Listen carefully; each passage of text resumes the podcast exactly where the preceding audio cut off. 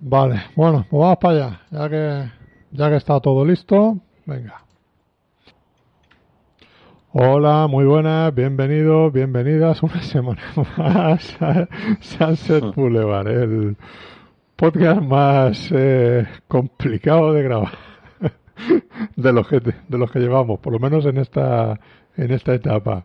Madre mía, lo que nos ha costado hoy conectar. No sé por qué narices esto no conectaba, tal, un, un puto desastre. Pero bueno, que se lo va de ya parece que estamos estamos todos aquí.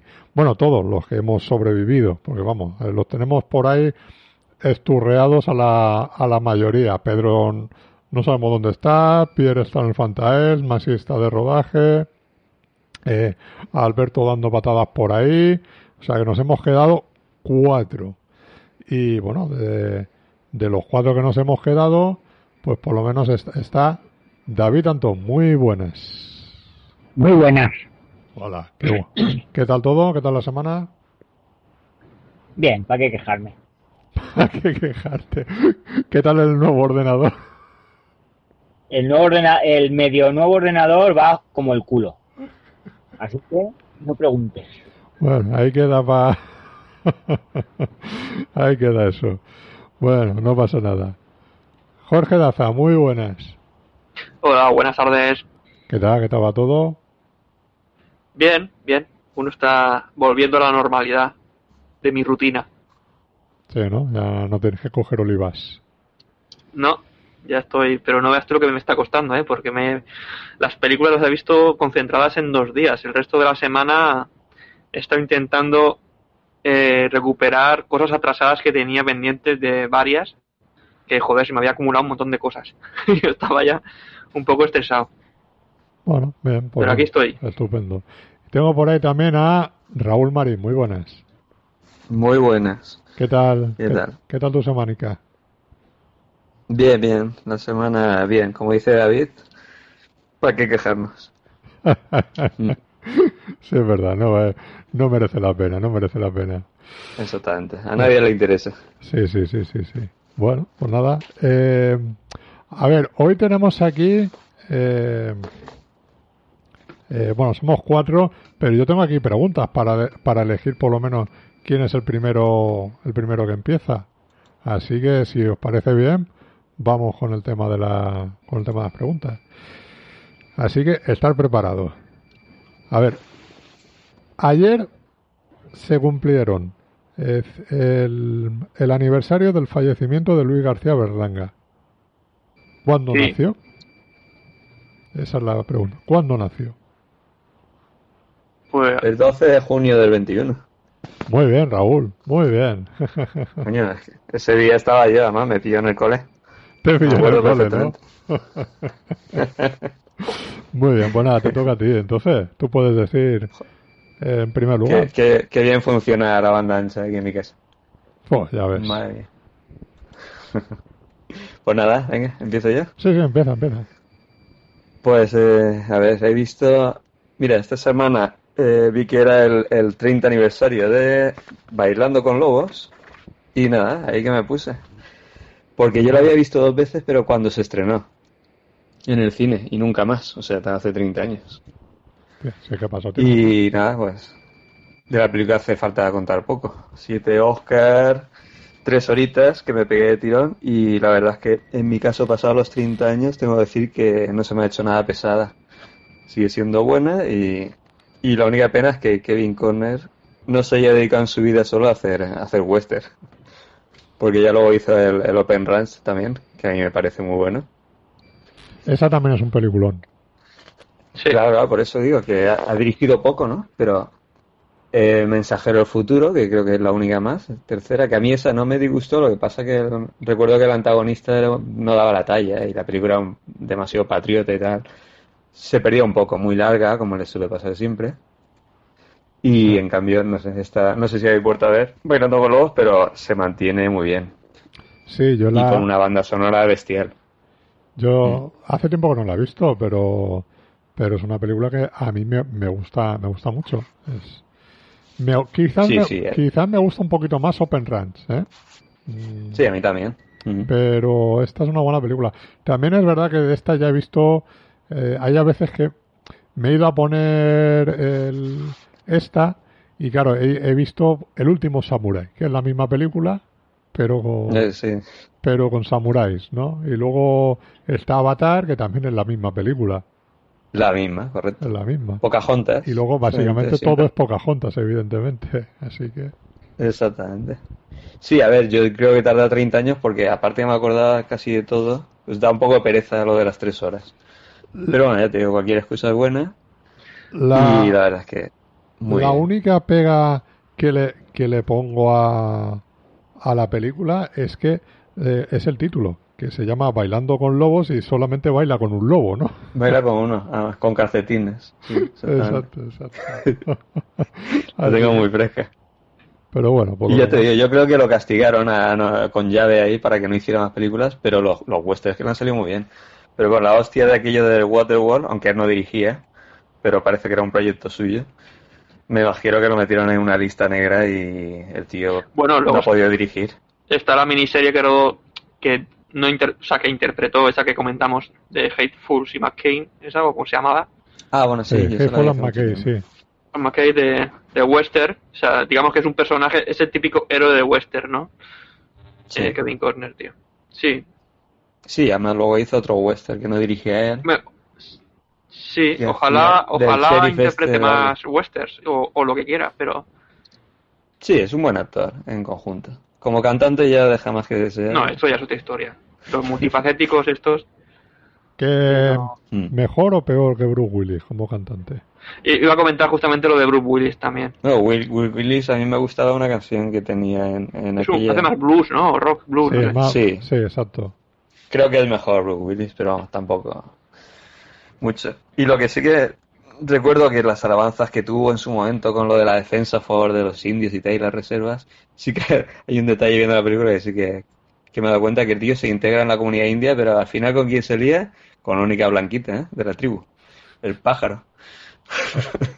Ahí, ahí, O sea que, que eso dijo yo con una india, no, a mí me ponía una blanca y mucha Se, integración. se le dio un poquito. Se te ve el plumero, Kevin Corne. Sí, sí, sí. Así que por eso, que tenía que haber seguido con los western y dejarse Sí, otras que- mierdas, pero Ahora que lo pienso, Open Run sí que tiene ese homenaje más propio, o sea, eh, más típico a los westerns como Río Rojo, de western de ganadería, ¿no? De esto de Sí. sí, sí. que se tiran Incluso parte de la película moviendo el ganado de un sitio a otro. Mm. Pero muy buena buena. Bailando con Lobos también, tío, me mola bastante. Sí, sí, además pone la cámara muy bien, vamos, lo de las Se toma su la tiempo. batida esa de los bichos. Sí, pero no te aburre, ya te digo, o sea, Sí que es cierto que estamos en una época en la que nos cuesta, ¿no? Digamos, decir, hostia, tengo que pasar una buena tarde aquí para verme solamente una peli, ¿no? mm, de do- dos horas y pico o casi tres horas, da igual que sea esta o sea una peli de David Lean o, o lo que sea, ¿no? Pero son peliculones o, o el bueno, el feo y el malo, ¿no? Eh, son pelis muy chulos, muy chulas, pero que te duran toda una tarde, ¿no? Y a veces estamos más pendientes de, de ver dos pelis en una tarde, o incluso a veces tres. Depende quién, quién haga el maratón, ¿no? Lo que pasa, Y ya nos pues cuesta, sí. un, nos Lo- cuesta un poco más el decir, "Hostia, no, voy a ver una de las buenas y largas. lo que pasa Cuesta. que, que es, es más complicado eso que tú dices con una película eh, nueva que no has visto o que no o que no hemos visto, ¿no? Y sin, sin embargo con las con las películas que son ya que las hemos visto muchas veces que sabemos que aunque duren tres horas pero que no sí, sí, nos clásicos. Mm. al final la, termi- la termina la terminas viendo de nuevo. Claro, las de Leone las ves, claro, de Leone o de Lean al final te las ves. Sí, incluso Claro. Nolan, eh, a mí que O de son muy Nolan, largas sí. siempre. Mm. Sí, sí, luego hay muchas de las que te gustan y siempre son muy largas, curiosamente. Sí, sí. Hay de todo, pero bueno. Así que nada, pues eh, no sé si me dará tiempo a verla dentro de 30 años otra vez. Hombre, no, no tardes tanto, cabrón. Antes. Un visionado cada 30 años, pues no sé, si llegaré al tercero ya, ya se verá. A Así que nada, paso, a- paso a otra que es una que también se han hecho ya muchas versiones, que es el Pinocho de Mateo Garrone. Ah, y la última, también- la de la, la que Sí. sale Roberto Benini. Correcto. Mm. Que por lo visto ese hombre lleva toda la vida intentando hacer Pinocho. Y bueno, ya había hecho otra de Lo Pinocho y aquí hizo. hace de, Sí, la hizo, la hizo. Y aquí hace de Yepeto. Pero en la otra. ¿sabes? Porque yo, ya está mayor. yo la otra no la, no la vi, pero. Está en la otra para hacer de campanilla. Sí, la próxima. sí, o de ballena, no, porque está flaco. pero pero de- eh, la, la, la que él dirigió, creo que él hacía de Pinocho. Sí, Sí. sí. Sí, ¿no? Pinocho también muy raro, blanco y Eh, como un payaso o algo así, recuerdo. la Pero yo no la vi. Yo tampoco. el- Bueno, la realmente el, el, la- el cuento original, como yo no, no he leído el cuento original, porque conocemos la adaptación de Disney, pero claro, viene de un cuento original, supongo, su- supuestamente, Sí. ¿no? Y el color Y no sé qué aspecto tiene el Pinocho original, ¿no? De hecho, ahora Guillermo del Toro va a hacer su Pinocho también. También, está en ello. mía, pues no hay. eh, que es la siguiente película del Toro, que será de animación. Yo aquí he leído que es una versión, bueno, como se suele decir siempre, como más fiel a- al, a la- al libro, al clásico. En cualquier caso, a mí no me ha gustado y tiene muy buena escritura, pero no me ha gustado casi nada. Y lo que más me ha sacado precisamente es la dirección artística porque han elegido un- una versión, no sé, es todo muy feísta. No sé si habéis visto alguna imagen y tal o el tráiler, pero son unos personajes muy grotescos todos. A vamos, a mí es que me daban grima, la mayoría. Maquillaje muy sombrío, la fotografía oscura. Bueno, que es- no es para niños, es un cuento casi tenebroso. No creo que guste a nadie, eh, o sea, a nadie, a niños en general. Y lo peor es que tiene el ritmo con, para mí, con altibajos, hace pesada, vamos. Para mí no acababa nunca. O sea que, como imaginaréis, no es mi recomendación de la semana. En cambio, Benini está bastante contenido haciendo de, del abuelo de Gepetto. Que normalmente lo esperas ahí un poco histriónico, como siempre. Y bien. Vamos, que en fin, para mí un- no esperaba tampoco nada, pero decepcionante. Cuando se hace una nueva versión, espera que, que vayan un poquito más. Bueno, tam- tampoco Así es que, no sé, tampoco es que sea una una historia que a mí me apasione realmente, la de la de Pinocho. Sí, pero para mí la versión de Spielberg en Inteligente Artificial, a mí sí, que- a mí sí que me gustó esa película, aunque tampoco es muy querida por nadie. Sí, Que al bueno, final era. Pinocho también. Es exactamente, no, no deja de ser la historia de Pinocho. Creo que ahí está mejor llevada. También se nota lo que era la- el proyecto de Kubrick y a mí me Correcto. lastra un poco lo que es el, el, el final que tiene la película, ¿no? Esa última media hora que ya se nota que, que no es Kubrick y que es... eh, Ya sale el Spielberg, Spielberg. Sí, sí. es la, mezcla. Hizo una mezcla así un poco extraña. Porque O sea- tiene elementos que sí que son Kubrick, otros que no son. Pero bueno, Sí, pero bueno, no la he visto desde el estreno tampoco, pero el conjunto, yo, yo, además recuerdo que era largas, a mí sí que me, me salí bien, salí a gusto. La veré también, ahora cuando cumpla los 30 años. En cualquier caso, de este director, el Mateo Garrón este, me interesa mucho más lo que hizo aquella de Gomorra, incluso una del año pasado que se llamaba Dogman, que ya vuelve al tema suyo de, de la Italia profunda y las mafias y todo eso. ya. Es, Go- Gomorra es la película. Sí, yo la vi en su día. Me pareció un pelín. O sea, muy cercana a la realidad. O sea, buscaba más el rollo Sí. documental o así. Pero sí que de ritmo un pelín, pelín pesada. Sí, algo sobrevalorada, porque la pusieron como... Lo que pasa que, claro, el material base del que parte, pues, eh, bastante, se ve que es Mm. bastante fiel a lo que acontece en Italia. Entonces, pues, tenía ese interés, digamos, de documental. Pues bien, me paso, me paso al laberinto mortal, que si recordáis lo hablamos la semana pasada, a, a raíz de ver el carnicero, que dije que me lo había apuntado, que tú tenías el DVD, ¿no, Jorge? Que nos mandaste la foto. Yo tenía DVD de Lazos de Sangre. Sí, es que es la misma, Lazo de Sangre Mortal, con Donald Sutherland. Que más sí decía que el laberinto mortal y efectivamente aparece por ahí como laberinto mortal. Sí, Yo la tengo en DVD como Laberinto Mortal. Claro, claro, ese fue un poco el lío porque claro, parecía que no lo había visto Pues nadie, pero depende de la editora, o yo qué sé. Sí. Aquí es que hacen lo que les sale de los huevos y ponen, cambian los títulos como, incluso a veces la misma editora, a ver si picas dos veces. Mm. Pues sí. En cualquier caso, Ah, bien. da igual el título, la peli está muy bien. Eh, Es un buen thriller de estos policíacos con investigación. Sí, sí, está muy chula la peli. Donna Sutherland está muy bien y eso, pues tiene que averiguar el asesino de, de una chica que está... Sí, yo no recuerdo porque- si era asesinato o violación, no recuerdo bien. Sí, hay un asesinato y hay un intento de violación a otra, a la prima, Ah, vale. que la está a punto de matarla también y bueno, la película es casi, es como dos mitades. Un- la, la primera son interrogatorios continuos a todos los testigos y amigos y tal. pero que nos hace, vamos, que se lleva muy bien. Y en la segunda parte encuentra el diario de la víctima y entonces ves la, la narración, como si eh, en imágenes. Con giros a los Shyamalan, que seguro que se habrá inspirado en alguna de sus películas. Y Sí, sí, el giro bien. está, es que... que Pero es bueno, es bueno, ¿no? Es, es, es una sorpresa, pero eh, para mí Claro, no bien. vamos a desvelar, pero sí, los giros son bastante buenos, sí. Sí, sí, por eso que es cuando ves cosas de estas, ya de mucho antes que Shyamalan y gente de esta, dices, bueno, no ha inventado la Coca-Cola. No, no, no, es Así que que- mucho cine de la Nouvelle Vague de la época que, que, hay que prestar sí. atención y no prestamos. E incluso la que traigo ahora, que la, esta la he visto esta mañana. ¿Y, y dónde la viste, perdona? ¿La tenías tú descargada? Mental. Eh, ¿En qué Sí, la alquilé. Yo alquilo, digamos. en una- Pero en una plataforma de estas. Sí, sí, eh, Esto- plataformas no libres. conoce el término alquilar. Sí, es un término legal. Alquilo en internet. Sí, sí. Vale. Pero sí, manejo bastantes plataformas Jorge G, alternativas. Jorge G no es de la generación de alquilar o, o en pendrive. No, si yo lo digo porque ya que nos están escuchando la gente, pues saber dónde, en qué, Ah, ya, sí. en dónde este la puede ver, no. ¿sabes? Es por, hacer publicidad. Que no hace falta. Ah, claro, exactamente. Sí, sí, es una plataforma legal, pero nos tienen que pagar para decirlo. ya. No hace falta. Si esto, Entonces, a ver, esto es muy sencillo. Se busca. Hay aplicaciones que te dicen dónde están las películas en cada plataforma. Que no están, pues ya, pues, eh, pues ya alquilar. a pues ya internet. está, claro, Claro.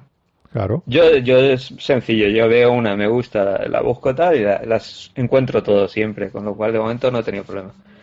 Y versiones, lógicamente, buenas. Así que así fue. Y, la que iba a comentar ahora, yo tengo, bueno, me imagino que a lo mejor casi todo, yo tengo mis rarezas, que cuando muere alguien así del cine, pues conocido, que te y tal, que en este caso es Sean Connery, pues me pongo alguna película. Y, y aún no la había visto desde la semana pasada y busqué en la filmografía alguna que no había visto y me encontré una que se llama La mujer de paja, de Basil Dearden, del 64. Y una sorpresa que te cagas, porque es una película muy buena, vamos, un peliculón. Con también con giros de estos, como decíamos, de Shyamalan, con un par de cositas. Y ya te digo, me la he encontrado. Igual, buscando y luego ya en privado, si quieres, te, te paso eh, los alquileres donde son. El tema que esta no la conocía, eh, la, la protagonista con él está Gina Lo- Lollobrigida y es igual un drama con, con tipo thriller, con, con misterio, que además te engancha desde el principio. Connery hace el sobrino de un multimillonario amargado que va en silla de ruedas y ella es la enfermera particular que contratan para sustituir a la última porque al tipo no lo aguanta nadie, es, es impresentable, insoportable, bueno, todo y trata a todo el mundo así como si fueran criados y tal, ¿no? Lo típico. Entonces Connery está, está como siempre hace J. Bond, pero sin pistola, porque va de, de igual, pues de guapo, seductor, con traje impecable, en plan chulo. Y nada, no voy a decir nada por si le interesa a alguien, porque tiene su golpe y es que es, es muy buena. O sea, me sorprende que ni la conocía. No sé si os suena. La mujer de paja. Uy, no. A mí no. Pues nada, la podéis apuntar y no decepciona. Y me queda una película que tengo más, que esta es bastante mala. Se llama Lo mejor está por llegar, que es francesa del año pasado. Y es una comedia de estas eh, con Patrick Bruel y Fabri Lucchini, que son bastante conocidos de lo que llega aquí en España. Y la, la idea es, bueno, son dos amigos así maduritos de toda la vida, que uno de ellos, por una confusión médica, se entera que el otro eh, tiene un cáncer terminal. Y lo típico, como le queda poco tiempo de vida, cuando intenta explicárselo al otro, el otro se cree que el que, que el que tiene el cáncer es el otro. Entonces están los dos ahí ayudándose, pensando cada uno lo contrario. ¿Y qué van a hacer? Pues lo de siempre, una lista con lo que desearían hacer antes de morir. Lo que pasa que lo que desean hacer son- es muy blanda, son tonterías. Y lo peor es que no coge el tono en ningún momento, ni comedia ni drama. O sea, se queda ahí sin nada, no tiene gracia en ningún momento para mí. Así que pues la no recomendación también de la semana. Y como películas, ahí termino por ahí. Me da tiempo a lo que me da tiempo, cuatro. ¿Tienes alguna serie o algo? Sí, tengo una, Venga. que se llama eh, Euforia. No sé si os suena. Sí, con la Es- novia de Spider-Man. Exacto, bueno, no sé si yo a ser novia, la negrita esta, ¿no? Eh, Sí, la que, Zendaya. sale, la que sale en la película es la, la nueva Mary Sí, es que Jane. yo- esta, bueno, no sé si se llama igual. Mary Jane. Ah, pero hacía de novia, la. ¿no? La eh, Zendaya, estamos hablando, la chica. Sí, la actriz esta. Vale, sí, le dieron visto un una creo. Sí, sí, pues esto sí que se puede decir que es HBO. Y, eh, a ver, pues os explico. Me puse un, capítulo porque yo tengo una hija adolescente. Y me gusta ver supuestamente las cosas que están haciendo y tal, y lo que triunfa entre ellos, porque a veces me dice que va a haber algo. Y en este caso, vamos, lo que ves es un panorama terrorífico, porque la serie, bueno, al final me la he cargado entera, la primera temporada, y la verdad es que está bien, pero es un producto que, vamos, no, no para 18 ni para 30, vamos. Es un retrato de la juventud, de esto de, de lo más oscuro, ¿no? Que más o menos refleja una realidad con el tema de las conexiones de internet permanente y enfermiza que tienen. Todos los chavales subiendo a las redes fotos subidas de tono muy explícitas y relaciones sexuales en todo momento, desnudos, integrales, las tías enviándose ahí fotopollas, todo, pero desde el primer capítulo, ¿eh? O sea, si os ponéis uno y ya flipáis. Y la serie eso hace un retrato tan triste de, de todos los personajes que incluso los dos que se salvan, que se supone que los dos buenos, que es, que es ella, Zendaya, es una toxicómana que ha salido de, de- de dos o tres comas, y una amiga que, que se hace en la, en la serie que arrastra un trauma que desde niña la madre la internó en un psiquiátrico. O sea, esos son los dos personajes normales. Buah, impresionante. o sea, Bueno, imagínate lo que te encuentras. La niña es es interesante. muy Es interesante, o sea, te interesante. digo, sí. pero no es para adolescentes. Eh, la Bueno, la- prefiero la- que vean eso a que vean Hit, Hit ¿cuál es? cinematográficamente hablando. Hit, Hit la es serie que hacen en es la una 1. película. Que, Ah, bueno, no sé. no, no, hay una serie ahora que se llama Hit, de, que se centra, digamos, en los niños con problemas en los institutos y demás, que luego después de cada episodio en la 1 te hacen un debate sobre el tema tratado en el episodio. Lo que pasa que cinematográficamente hablando, mm, la serie pues para mí carece de interés, aunque el tema eh, sea interesante. ¿Sabes a lo que me refiero? Ya, ya. Sí, sí, claro, que toca temas interesantes, pero de muy mala manera. ¿no? Pero re- la, claro, que realiza la, la realización no me parece muy destacable. Ah, pues esa ni, ni la conocía, pero bueno, me la apunto para que no la vea, ¿no? Entonces. Le puedes cotillar un episodio si quieres. No, no, pues en esto sí que le dije, porque tiene 15 años, digo, mira, eh, no es el momento que veas esto. No por puritanismo, tío, es que yo creo que no tienen aún la cabeza en algunos casos para, para ver. Claro, la, la- mirar la de la 1 a se este centra en un instituto con gente con, con una clase con problemas, entonces va un educador social, eh, Mm. digamos que los separa en una clase aparte y pues eso, pues son como si fuese una terapia de grupo o algo así. Eh, Mm. Centrado en O sea, adolescentes. que son también instituto. adolescentes con conflictos, todo, ¿no? Conflictivos y tal. Sí, pues al final, bueno, lógicamente es que para hacer una serie tiene que ser eso, que te enganche y es, es lo lógico. En esta, imagínate la parada de los monstruos, porque los dos buenos son los que he dicho y luego ya tienes pues a la chica gordita que es rechazada y Bueno, a mí- se a mí- tiene que hacer una web. Sí, sí. La premisa me recuerda a la serie británica esta que se llamaba Misfits, Ah, esa había algún capítulo así. que también eran chavales De con muchos años, conflicto. sí. Mm. Sí, Pero eso los ponían a hacer trabajos sociales o algo Sí, así, ¿no? trabajos sociales y tal. Sí, hace años que vi alguno. sí, pero- Bueno, no, esto es eso. Estos son eh, al borde universitarios con las fraternidades y tal. Lo que pasa que, ya te digo, es la, es la parada de los monstruos, porque luego eso, está la gorda que hace vídeos en una web pornográfica tal, pervertidos, para mejorar la autoestima. Luego está la, la tía buena de buen corazón, pero depresiva porque solo la quieren por sexo. El deportista amargado porque no ha llegado a despuntar. eh, El, el puto chulito, tal. O sea, es que está todo. El terror del instituto, ¿no? de cerebrados, o sea, violencia, y lo tiene todo. O sea que es muy sen- sensacionalista, pero vamos, que te engancha porque está muy bien. Entonces no sé si es un producto malo o muy bien enfocado para adolescentes, pero por porque lógicamente pues se quedarán con ella. Así que al margen de eso, la serie está muy bien y están ya creo con la segunda temporada preparándola. Pues ahí me quedo, ya te digo. Ni recomiendo ni no recomiendo. Como serie está muy bien. Pero hay que saber quién la ve y cómo. Y ese es mi consejo para los niños de hoy. No fuméis. Exacto. No fuméis y no veáis fotopollas. Que os Eh. puede sorprender.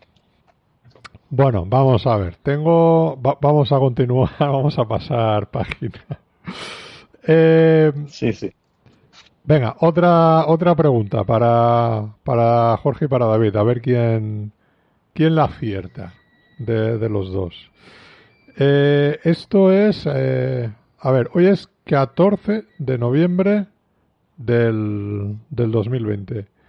Sí. ¿Qué película se estrenó el 14 de noviembre de 1980 en Estados Unidos? A ver si sois capaces de, de averiguarlo. El Imperio contraataca. No. No, pues además Los, eh, Brothers. tampoco, esa ya se dijo, y esa era en junio, tampoco. Es una película en blanco y negro. Estados Unidos, 1980. 14 de noviembre de 1980. ¿Cowboy en la ciudad? No, en blanco y negro. Toro salvaje. Sí, toro salvaje. Ahí está. ¿Has También estaba, el hombre. También estaba el hombre elefante. Bueno, pero era esa. Vale. Vale, vale, he aceptado. Así que te toca a ti. Película que le encanta a Maxi, por cierto. Sí. ¿Cuál, Sí. cuál de las dos? Toro salvaje. No le, no le La gusta. otra no me gusta mucho, ¿eh? ¿Cuál? Eh, el hombre elefante. ¿No le gusta? No, si Toro Salvaje tampoco le... Que Toro salvaje tampoco le salvaje la, la odia, pero la otra no, le, no sé si le gusta mucho. No, pero bueno, es, Bueno, ya se le preguntaré. Vale, es un odio que Pues- tampoco es comprensible. Sí. Pero bueno, con eso y un bizcocho sí. me toca.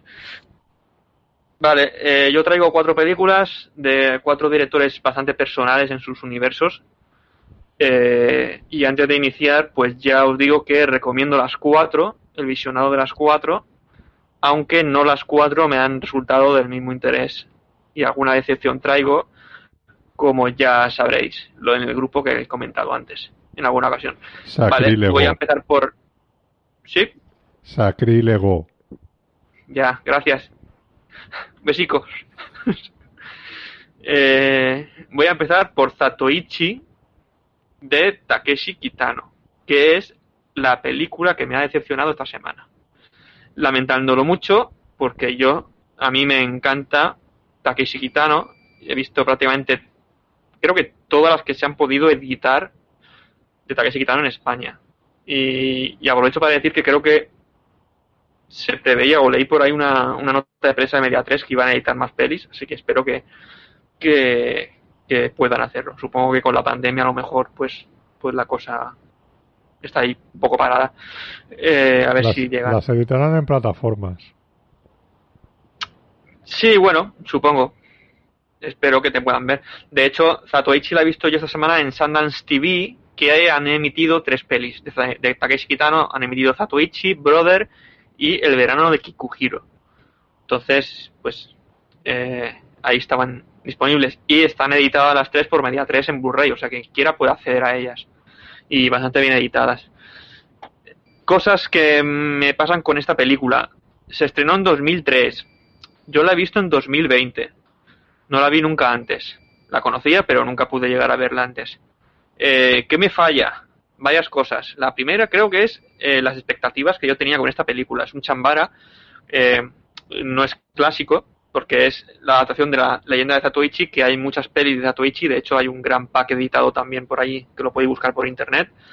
eh, con las versiones anteriores de Zatoichi que yo nunca he visto. Yo no he visto ninguna versión anterior de Zatoichi, solo he visto esta peli de Kitano. ¿Qué me falla? Me falla a mí personalmente esas expectativas. Yo, me, yo he visto otros chambaras, pues, los clásicos de Kurosawa y tal, pero tampoco me quiero comparar con eso porque no es comparable. Pero sí que eh, lo puedo comparar con lo que yo esperaba al ver a un director más o menos contemporáneo de, de Kitano, que es Takashi Miike, con sus tres chambaras, sobre todo eh, La espada del inmortal, Blade of the Immortal, que es una orgía de sangre y destrucción, eh, en la que no puedes ni pestañear porque tiene un ritmo envidiable. Aquí que me falla, me falla que es una coctelera. Que en otras películas de Kitano, esta coctelera de géneros les funciona perfectamente, como el verano de Kikuhiru, que es excelente. Aquí eh, le meten musical, le mete comedia, eh, tienes evidentemente la parte eh, chambara de, de samuráis, pero salvando los duelos, que es cuando te, despiertas y te mantiene atención, a mí me ha fallado muchísimo el ritmo de la peli fuera de ahí. Eh, es demasiado contemplativa para mi gusto, se separa demasiado en, en la parte central de la peli en una casa de apuestas con un personaje que le gusta apostar y él está mucho tiempo ahí eh, y estamos más tiempo viendo apostar en los dados con sus tiempos muertos de, de Pitano, que son muy característicos. Eh, planos de, de personaje Kitano en silencio, mirando al suelo y no diciendo nada durante largo tiempo. Se repite aquí mucho en exceso. Para mi gusto. También tenemos unos personajes, digamos, el humor que le meten, creo que aquí no le queda bien. No me encaja bien a mí es una apreciación personal. Y el número musical, hay dos números musicales muy interesantes. Por ejemplo, se ven, son escenas de transición donde el personaje camina por el pueblo y vemos a unos campesinos labrando el suelo, o sea, la tierra, el bancal, y al mismo tiempo que dan el, eh, el hachazo, digamos, o, o, arando, pues suena una música, ¿no? Y van al compás de la música.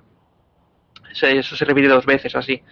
Al final hay un número musical que me recuerda mucho a Bollywood, que veo que a mí no me, no me encaja para nada. Entonces, eh, y, pero lo más principal es que la he visto en 2020, no en 2003, y, y destaco esto porque la, la sangre es CGI o digital. Pero es que la katana, cuando desenvaina y atraviesa los cuerpos, también es digital. Y se nota. Y ahí es lo que, lo que a mí ya me, me chirriaba porque en la primera secuencia ya hay un combate y ves que, que la, la, claro, en otras películas de Kitano se ve cuando mete el digital, pues claro, no tendrá el mismo presupuesto que una película americana y su digital, sus efectos digitales suelen ser un pelín ajustados. Si la ves en 2003, a lo mejor te cuela. Vista hoy en 2020, mmm, chirría. Entonces a mí me chirriaba y me sacaba de la película porque ver una katana metida ahí como si fuese en flash o algo así, porque es un digital muy bastante ajustadillo, por no decir cutre. Y la sangre saltando a borbotones que, que tiene mezcla, tiene mezcla, se nota cuando, cuando es sangre in situ y cuando está metida para exagerar. Pero claro, no, no queda ser en los mercenarios, por ejemplo, que sabemos que es sangre digital, o en Rambo, que también metes digital, pero queda, queda, queda bien, está bien hecho. Aquí pues, pues se nota. Y entonces a mí eso me sacaba bastante de la película. Entonces ya son muchos factores que me terminan por, por decirme que la película no me funciona. Eh, aún así, yo la recomiendo, porque no deja de ser un taque gitano y que cada persona que la vea, pues cada espectador que saque sus propias conclusiones. Para mí sería, de todas las que he visto, la más floja de su filmografía para mí. Eh, yo... Y esto sería mi análisis de esta peli. Si queréis añadir algo, ya sé que a Fernando le encanta y me llama sacrílego. Está en el momento de defenderla. Yo es una película sí, que, que, sí me eh, hace ya mucho que, que, no la he visto.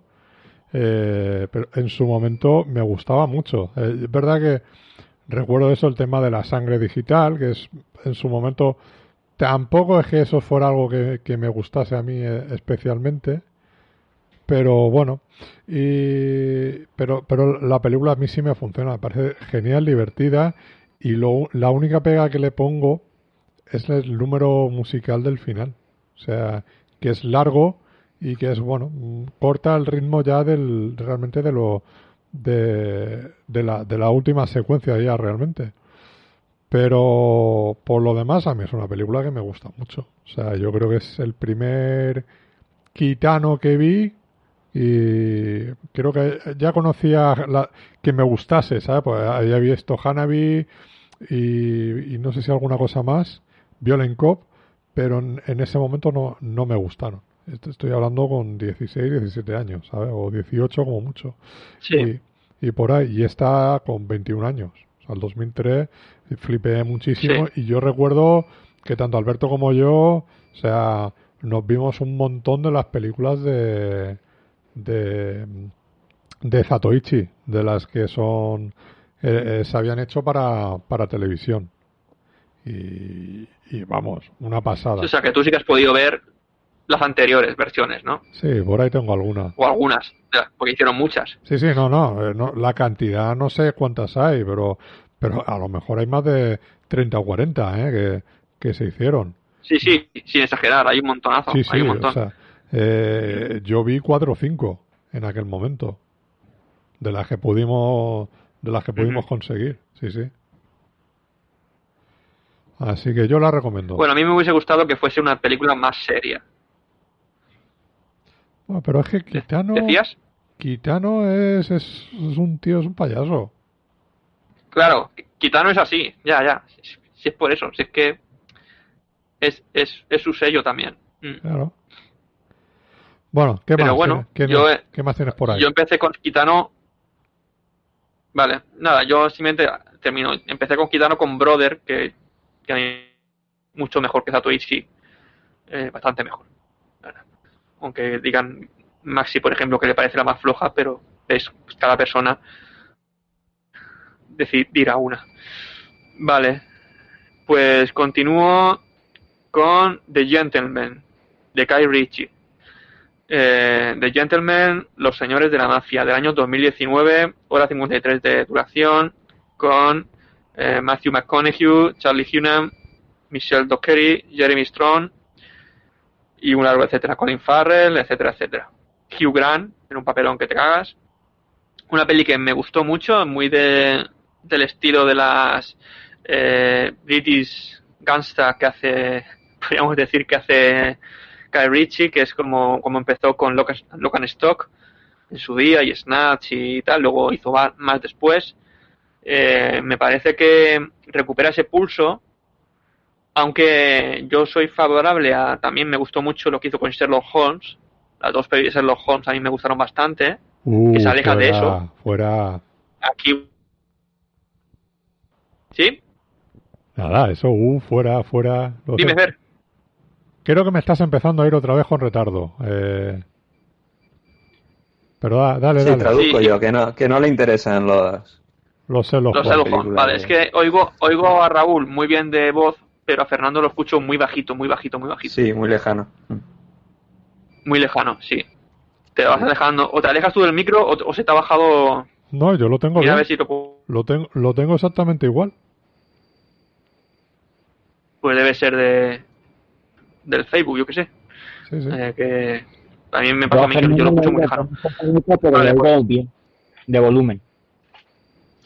¿Que me oyes qué, David? Vale. Bien, de Ah. volumen bien, pero con un poco de eco. Vale, vale. Bueno, eso ya se ve que es problema de las conexiones. Sí, sí, debe ser de la llamada en sí. Sí, va- De la va- llamada de Facebook. Vale. Bastante que se oye. Bastante que se oye. Sí. Sí, después de la odisea, sí. Pues nada, continúo, que no me quiero dispersar. Nada, una peli que me ha gustado mucho. Me ha gustado mucho. Eh, Está a la altura de, las me- de, de ese estilo de, de las primeras de Guy Ritchie. Sigue siendo que se, se, se encanta mucho, se, gusta mucho a sí mismo. Hay algunas escenas en las que, que ya parece un poco el, el Tarantino de, Hateful Eight, ¿no? Que en la que se gusta mucho a sí mismo y se recrea y se recrea y se recrea. Aquí le pasa algo parecido pero me encanta cómo meten ahí, sobre todo las nuevas tecnologías en la trama, los smartphones, la- la- el internet, la- los, las culturas de, de los grupos urbanos y todo esto. Eh, me mola, me mola. Eh, el rollo videoclip, porque ya sabes que Garrichi también viene del mundo del videoclip y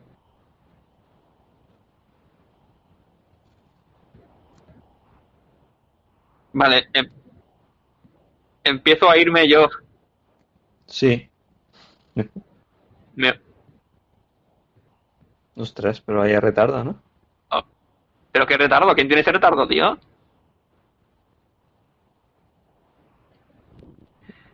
¿Qué ¿Pero pasa? qué ha pasado? ¿Qué pasa? ¿Qué, ¿Cómo que pasa? Pues Raúl y yo hemos escuchado un retardo mío ahí Pero a la bestia, sí, sí. de la hostia. De A la medio bestia, minuto. ya te digo. Yo también lo he oído, ¿eh? Pues muy bien. Ostras, vaya tarde. Algo, algo ha pasado. Sí, bueno, sí, ahora va bien. Vale. en resumidas cuentas, una peli que me ha convencido mucho y que la recomiendo mucho. Eh, muy, muy, muy recomendable. Hugh Grant está excelente eh, y Matthew McConaughey está soberbio. Soberbio. O sea que muy recomendable esta de Gentleman. Continúo. Sí, yo quiero verla. Mm. Nos vamos con, con otro grande, otro genio raro, extraño, que es Spike Jones, con el guion de Charlie Kaufman, que es esa adaptation El ladrón de orquídeas del año 2002, hora y 55 de du- duración, un, un dramedia, eh, donde Nicolas Cage, protagonizado por Nicolas Cage, eh, por Meryl Streep, Tilda Swinton, Chris Cooper, vamos, están, están todos inmensos. Eh, es este el- es un homenaje a los guionistas sobre todo es una homenaje y crítica a los guionistas porque Charlie Charlie Kaufman es el está interpretado por por Nicolas Cage ya sabéis que es guionista guionista también de cómo ser John Malkovich y otras más en esta película ya empieza en el rodaje de cómo ser John Malkovich presentando a, a Nicolas Cage como el guionista. Nos encontramos con una historia en la que Charlie Kaufman se le encarga de adaptar un libro prácticamente complicado o imposible de adaptar para él porque es un reportaje periodístico que hace Meryl Streep, que es una periodista del New Yorker, sobre un eh, coleccionista de orquídeas o un ladrón de orquídeas, un, tipo que, que se recorre varios eh, parajes de Florida y de, digamos, parques naturales robando orquídeas, eh, porque es, tiene un jardín botánico, por- para un para un, un hecho, un motivo en concreto, ¿no? que luego se verá en la película, porque lo hace. Eh, esta peli, aparte de eso, tiene diferentes tramas, es de estos con muchas capas. Eh, interesante es la dualidad que hace Charlie Kaufman porque do- desdobla a Nicolas Cage en dos personajes, en un hermano gemelo que creo que es ficticio. Eh, se inventa un personaje gemelo, creo, me parece recordar, porque eso me suena, me suena de cuando se estrenó. Y eh, es muy interesante porque vemos dos, dos formas distintas de escribir un guion, porque los dos personajes quieren escribir guiones. Uno ya escribe de manera profesional, como Charlie Kaufman, el segundo quiere aprender. Y vemos como el segundo prefiere los, los manuales de Robert McKee y, y demás, y sus conferencias y, y todo esto, y Charlie Kaufman prefiere el instinto, no quiere atar. ¿no? Entonces ya empezamos ahí a jugar un poco con dos caminos narrativos, con dos críticas, eso ya, por eso dije en un comentario en, en el grupo de, WhatsApp que si eres una persona que te gusta el guion, que has leído sobre guion y estás al tanto de esto, vas a disfrutar mucho más esta peli, por, por los guiños, los guiños que te va dejando. Si eres profano, pues a lo mejor te da un poco igual. Eh, pero vamos, yo la, yo la he disfrutado muchísimo, eh, sobre todo porque me recuerda mucho una peli que se, que se titula Cómo triunfar en publicidad, eh, donde te encuentran en esta peli como un creativo publicitario tiene que hacer unas campañas y demás, y toda la crisis, publicitarios, los creativos, eh, que me, me viene de cerca porque viene de formación, eh, todas las personas que tienen una actividad creativa, vamos, escribir, da igual que sea de publicidad o de cine o de novelas, que se ven eh, abocados a la página en blanco y a conflictos eh, personales por, y profesionales por querer escribir tu obra y terminarla. Eso se refleja muy bien en la peli. Además, nos cuenta en diferentes capas de cebolla ¿no? la historia de, del ladrón de orquídeas y luego hay un momento especial en la peli en un bar donde un personaje le dice a uno de los hermanos interpretados por Nicolas Cage que cuenta pero que el tercer acto me convenza y ganará tu película, ¿no? Pero por favor no metas un Deus Ex Machina. Eso es, eso es genial, porque a partir de ahí la película se vuelve loca. el tercer acto es loquísimo y además el propio Nicolas Cage luego rompe esa cuarta pared con el espectador, ¿no? Porque, por ejemplo, le dicen, no metas voz en off, que es malo, y ya la película empieza con la voz en off. O sea, antes de los títulos de crédito iniciales ya empieza la voz en off, hablándote a, a ti. O sea que, vamos, tiene muchos guiños y, y me, han- me ha encantado la peli y es un papelón de Nicolas Cage, digna de mencionar en ese especial de Nicolas Cage que algún día ¿eh? a, a ser escuchado. Bueno, ¿Alguien eso, quiere decir algo, señores? eso es algo que nunca pasará. O sea, se han pronunciado también, han dicho que no quieren el especial Nicolas Cage. A mí me parece que hay un empate técnico, Bueno, yo, ese anónimo, pero vamos, dime algo de Adaptation. ese anónimo, ese anónimo no le haría yo mucho caso porque, bueno, me parece que vive por ahí por, por San Juan. Eh, Ah, dime algo de Adaptation antes de que pase de peli. a mí me parece un ¿Decís peliculón. algo? A mí me parece un peliculón. O sea, yo esta, esta y como sé John Malkovich eh, son las pelis que más me molan de toda esta eh, tropa, ¿no? Que, que se hizo en, en este principio de los 2000, ¿sabes? Y es una película que, que realmente me, me, me, me gustó y me parece de las mejores interpretaciones de, de Nicolas Cage en ese sentido. O sea, es una peli Sí, de... es verdad, para el especial está, está muy bien. Sí, sí, esta, esta es obligatoria. Yo la vi también hace ya 20 años, que no me acuerdo casi, pero me gustó. Sí, la, ¿La película de qué año es, eh, Jorge? De 2002. Del 2002. 2002, pues fíjate, Claro. sí, 18 años ya. Sí, pues yo recuerdo verla por ahí, la tengo en DVD, es una película que la tengo en DVD. Y ya te digo, flip- flipé muchísimo. Flipé muchísimo. Es un peliculón de- para estudiarla, ¿eh? En cuanto al guion y todo, o sea, es cine indie de estos, Sí. se ve.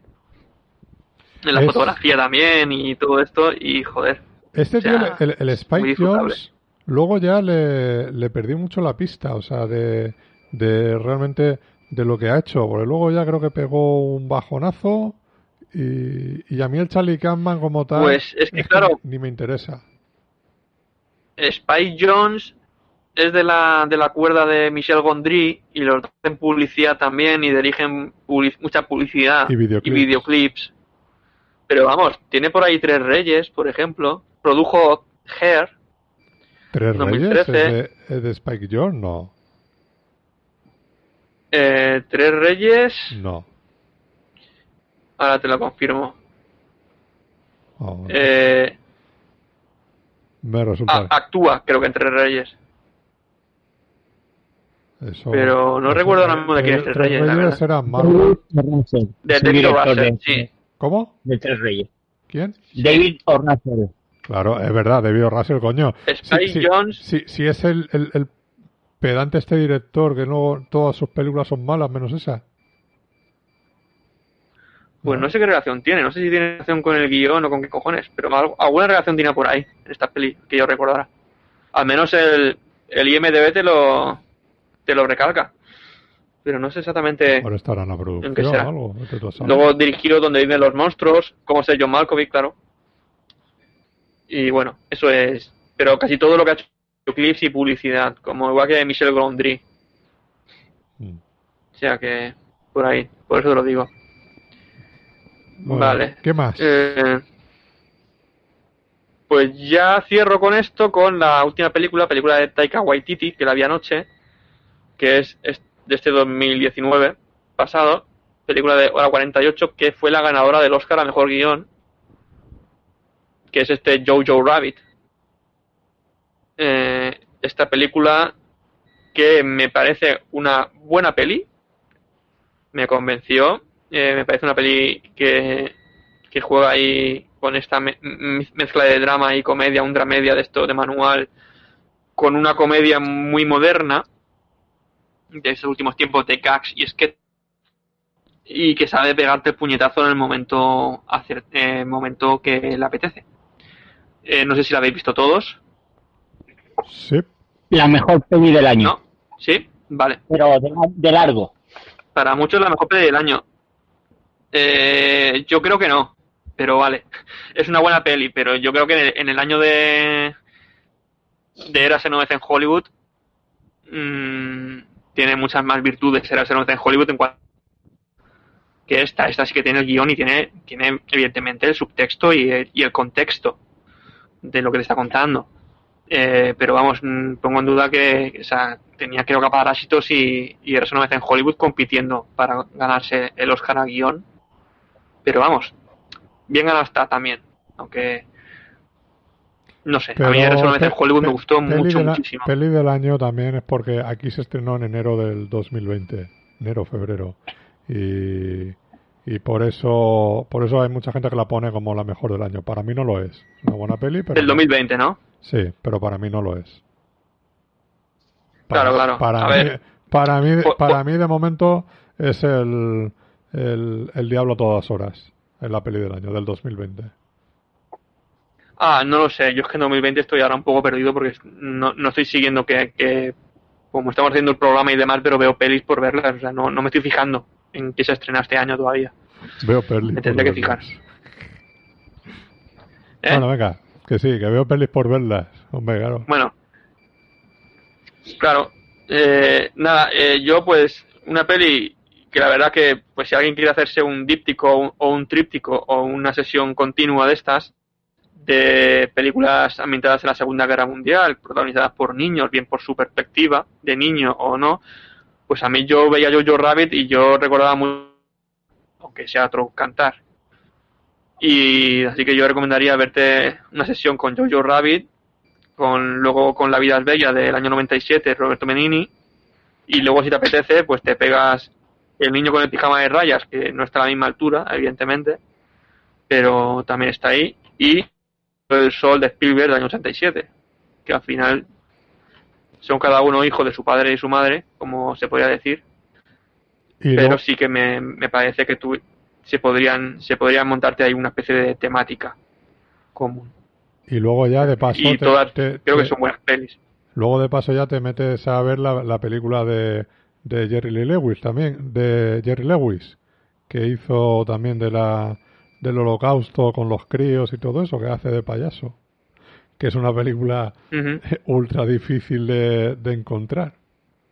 Así que, ya rematas. título No, me acuerdo de la última película que hizo eh, este eh, Jerry Lewis, pero es una película que no se ha, no se ha estrenado realmente. O sea, es una película Ajá. que él rodó, sea, ya con setenta y tantos años largos, y, y él mismo luego se quedó la, la copia del- de la película y intentó que eso no se viera porque se ve que era un, un desastre de película. Pues un drama, es una película de corte dramático, pero se ve que no. ya del, del 72 No, no, no. de- el día en que el payaso lloró Esa, sí, sí, sí. Esa. vale Esa sí ya sé cuál dice ya la he encontrado en, sí vale la he encontrado aquí en IMDb no sé si estaba estrenada o no pero No, sí que la reflejan aquí Eh, hay imágenes, fotografías, pero no hay. No está la película por ningún lado. Vale Bueno, ¿qué. ¿Alguna Pues nada, más? esto es lo que yo he visto. No, esto es lo que yo he visto y, y ya está. Y recomiendo ver las, las cuatro y que cada persona, pues cada cual, saque sus conclusiones. Pero Zatoichi poco. Menos. Zatoichi menos. Atención. Muy bien. Viva Zatoichi.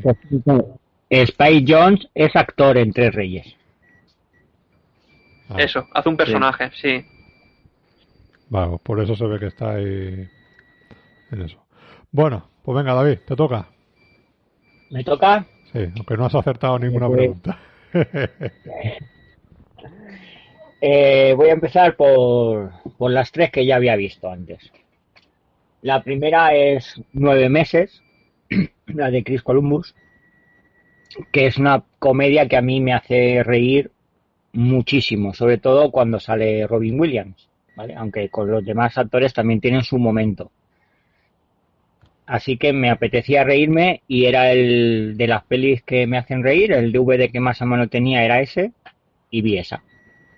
Para mí es una comedia muy, muy divertida y, yo la recomiendo. Sé que a no todo el mundo le gusta por su parte ñoña, pero a mí es que los momentos de, comedia, incluso Tom Arnold, que normalmente es desesperante para mí, en esta peli tiene un par de momentos que me río. Así que Yo, es una película que la, la- la vi hace un montón de tiempo y a mí me entretuvo bastante. O no la he vuelto a ver, pero recuerdo que sí, que este eh, Robin Williams estaba bien, era divertido. Pero era muy secundario, ¿no? Si no recuerdo mal. Sale- Sale dos escenas, al principio y al, bueno, casi al principio y al final, que es el médico que asiste al, al parto, a los partos, bueno, al final son dos. Y eso sale una consulta médica casi al principio y al final. Y es, es que es, ese personaje, yo creo que si lo hubieran sacado más, eh, hubiera perdido la gracia. El momento está en exprimir esas dos escenas al máximo, como lo hacen en la peli. ¿Qué más?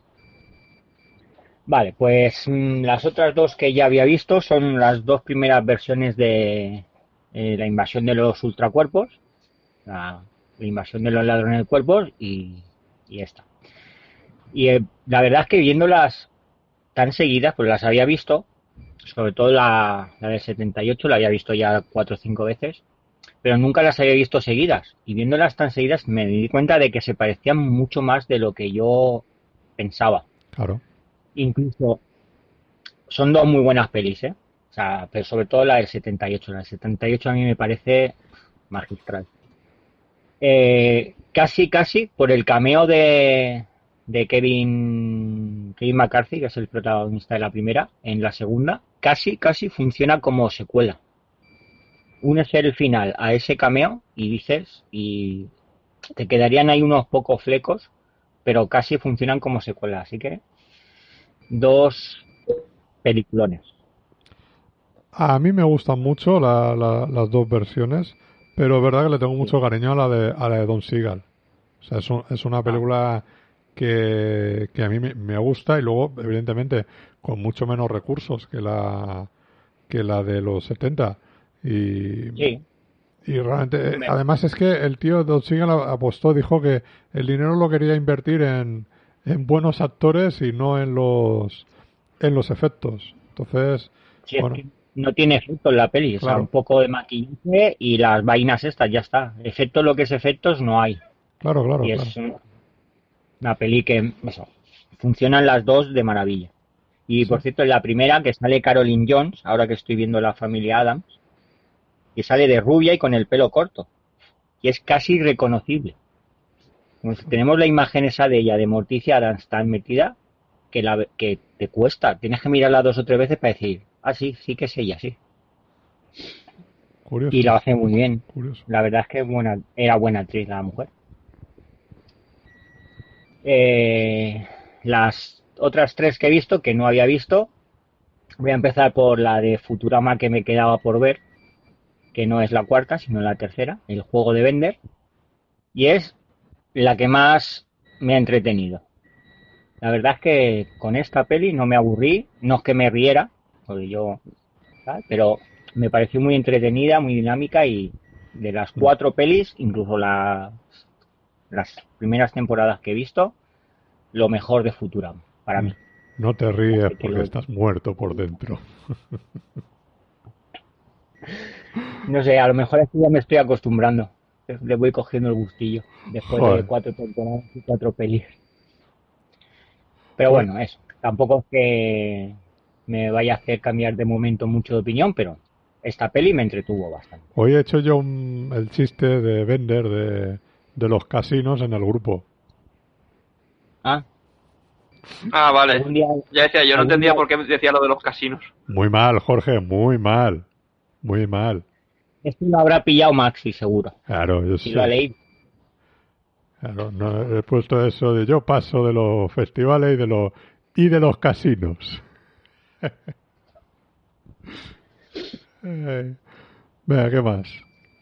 Bueno, las otras dos son estrenos de este año, aunque una es de 2018, estrenos en España, que es El Engaño, que es un remake de una peli alemana que aquí se tituló Nosotros los monstruos.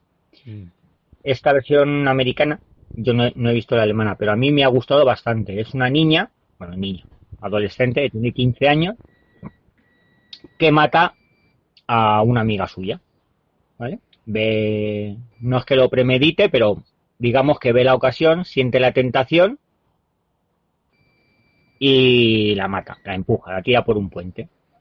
Y lo que es la trama de la peli es lo, todo lo que eh, inventan los padres para salvar a su hija, que no la, que no se descubra que fue ella, que no la lleven a la cárcel ni a ningún centro de estos de menores, porque le destrozaría la vida y ella es una niña inocente que ha cometido un error y ya está. Y de eso va la peli. Tiene más, tira más al drama que al thriller, pero a mí me, me gustó. Me parece una buena peli, interesante. Y la última es Becky, que de este año. Y es, también es una adolescente, más o menos de la misma edad. Pero esta eh, va con su padre a una cabaña con la novia de este y el hijo de la novia. Y ella, como está cabrea con el mundo porque su madre murió hace relativamente poco y no acepta la nueva relación de su padre, está tal, se va, se esconde por ahí en el bosque y mientras ella está fuera, unos que se acaban de escapar de la cárcel, bastante violentos y sanguinarios, entran en la casa porque quieren algo que escondieron allí antes de que los encarcelaran.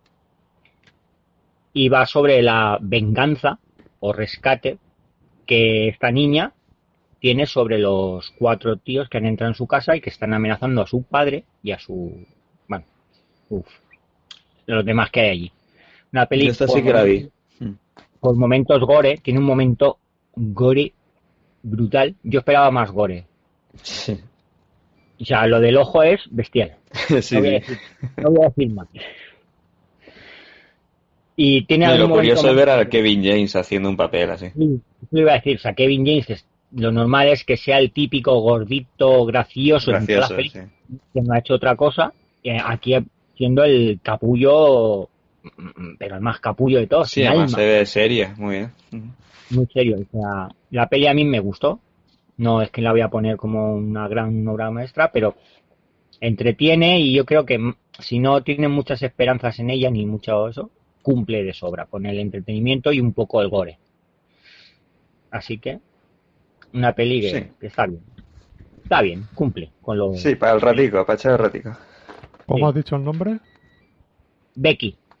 Becky, vale. Me la apunto. ¿Algo más? y hasta aquí. ¿no? No, esta semana ya está. Seis pelis está bien. Sí, muy bien. Bueno, no está mal, no está Pero mal. con las familiares pues no la voy a comentar hasta que acabe. Sí, sí, no, está claro. Muy bien, pues voy yo. A ver, la, la primera es un, la primera película que voy a comentar es el, Un largo viaje. Es una película de este mismo año, estrenada la semana pasada y que, bueno, nos cuenta el, el, el viaje de, de Magallanes y el Cano.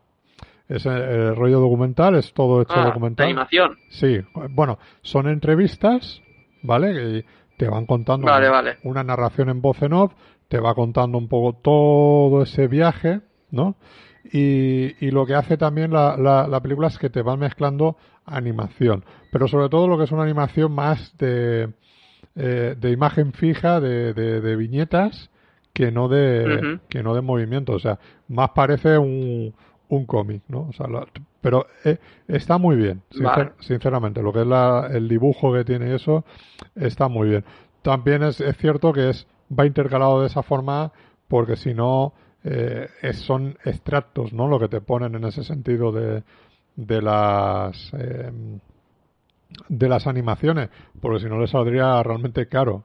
Y este director ya hizo otra película hace un tiempo que era eh, 30 años de oscuridad, si no recuerdo mal el título, que, que también, Sí. También es, es, es, lo- es lo mismo, o sea, eh, con animación y tal, de una persona Sí, sí, sí. que se escondió eh, durante 30 años en su casa, eh, tras las paredes, y allí es la vida que, que vio, pues, desde dentro, ¿no? O sea, lo que era, eh, lo que pasaba en su casa, en ese sentido. O sea que es, es, es una peli... Sí, lo que se- eh, por el franquismo y demás, sí. Sí, sí, sí. La represión y todo eso. Exactamente, ¿sabes? Eh, ocultado ahí, pues, como, han habido ta- tanta gente por el miedo a que le, a que lo, a que los maten, a que les, pues, vivían escondidos. O sea que es, entonces eh, la, la película está muy bien, o sea, un buen documental, recomendable. Eh, y sobre todo, ya te digo, para conocer lo que es eso, o sea, el, el, el viaje de, de Magallanes y el Cano, pues que yo creo que para mucha gente siempre le puede le puede ser interesante. No deja de ser un documental de, de corte histórico en ese sentido. Así que muy, con muchísima información, documentación y bien, bien, bien, bien hecho, la verdad. O sea, muy recomendable. Eh, luego, eh, otra película que es estreno de este de este año que se llama eh, Juego de Espías. Como la película está de Brad Pitt y Robert Redford, ¿no? Que era eh, Spy Game, Sí, ¿no? Spy Game. Pues esta, esta se, ha, se ha traducido, se llama Juego de Espía y es con eh, Batista. Y el, y el director es, eh, si no me equivoco, eh, Peter Sagal, Segal, o como se diga, que es el director de eh, Agárralo, la tercera de Agárralo como puedas, eh, Tommy Boy, ¿cómo se llama? My Spy, sí, mi espía en versión original. Eh, la de la de mm, esta con Adam Sandler de 50 primeras citas, eh, la otra también de, Ujú. de no me acuerdo, ejecutivo agresivo y luego la de la gran revancha, ¿vale? Que con, con Stallone y, y De Niro. Pues una película muy divertida. O sea, no tiene más, no tiene más, que es una película con el Batista que es hace de espía, que tiene que espiar a un a, a una mujer con su hija y por un por un tema que, que, que les están persiguiendo, etcétera, entonces de un familiar de, de ellas y lo que tienen que estar es pendiente de cuándo puede llegar a aparecer este este personaje eh, e intervenir. Eh, Ajá. O sea, es un espía con su hija. no, no, no, no. Es la mujer y su hija. Y, y este, Batista, él es el espía. ¿Vale? Él es el Vale, espía vale. que está en el mismo edificio, en otro piso, vigilando. Y lo que hace es que la cría le pilla. O sea, es un espía un poco Vale. despistadete, ¿no? Un poco, de- un poco confiado. La, la chiquilla lo pilla y lo que le hace es, bueno, pues eh, camelárselo pues para que vaya con ella, porque es una cría que, que se han mudado hace poco a esa ciudad, no conoce a nadie, no tiene, eh, no se integra en el colegio y un poco que, eh, pues para evitar y contar que él, él es un espía, ¿sabes? Pues que lo que, que ella también le ayude, ¿no? Y luego que también que le enseñe cosas de espías. Entonces un poco es una comedia así más rollo familiar y eso, con, con el Batista. Pues como hemos visto películas de estas tipo... Eh, un, yo qué sé, un canguro en apuros, cosas de estas, ¿no? Que, que, que es ese perfil, ¿no? Que es un, un tío que luego Sí, es la que, la- la- pues esas comedias, pues las, las comedias que han hecho en su día. Vin Diesel o, o Dwayne Johnson para sobrevivir al principio, ¿no? Sí, sí, sí, sí. ¿No? De este, de este rollo. Sí, sí, ya te digo, o sea, Sí, pero- también le hizo este. to- todos los musculitos de estos de, de Pressing Catch han pasado por alguna comedia de estas. eh, de, ese, de- de ese corte. Sí, sí, además la, la Para ampliar registros. Parece que sean comedias de book, de videobook, ¿sabes? Para ampliar registros y luego intentar hacer luego otra cosa entre medias. Sí, bueno, para pagar facturas, o sea... Sí, sí. Pero bueno, la, la peli en ese sentido es divertida. La tienes ahí en Prime Video, está disponible, es un original de ellos. Y, y Sí, bueno, sí. Es, es una película de apenas 90 minutos, 95 minutos. Y, y los créditos son bastante largos, así que ya te digo, en 90 minutos ventilada la película. Eh, entretenida.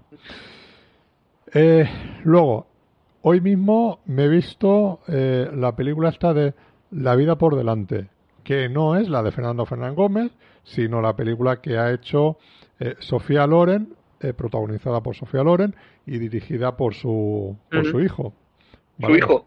Sí, sí.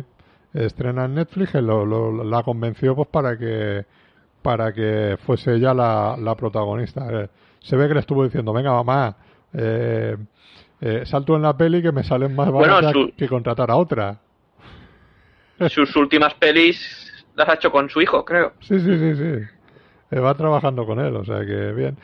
Y bueno, la, la película no deja de ser un, un drama en, en el cual nos cuenta ella es una tiene una especie de guardería, ¿no? De, eh, de críos, ¿no? Para cuidar de, de esos críos de, de prostitutas, ¿no? Que, que no tienen no tienen a nadie y que no tienen con quién dejar a la a los chiquillos. Entonces, pues ella digamos que se, se encarga de ellos. Ya es una persona mayor, evidentemente, pues tiene 86 años en la vida real, ¿no?